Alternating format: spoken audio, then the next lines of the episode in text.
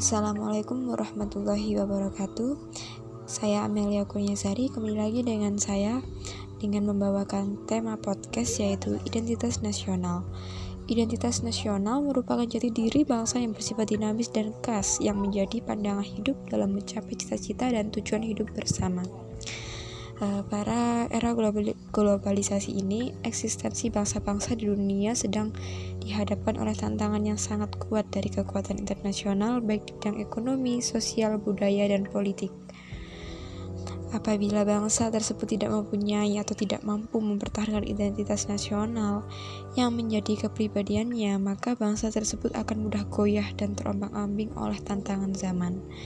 Penerapan tantangan tentang identitas nasional harus tercemin pada pola pikir, pola sikap, dan pola tindak yang senantiasa mendahulukan kepentingan bangsa dan negara dari daripada kepentingan pribadi atau kelompok. Dengan kata lain, identitas nasional menjadi pola yang mendasari cara berpikir, bersikap, dan bertindak dalam rangka menghadapi berbagai masalah menyangkut kehidupan bermasyarakat, berbangsa, dan bernegara.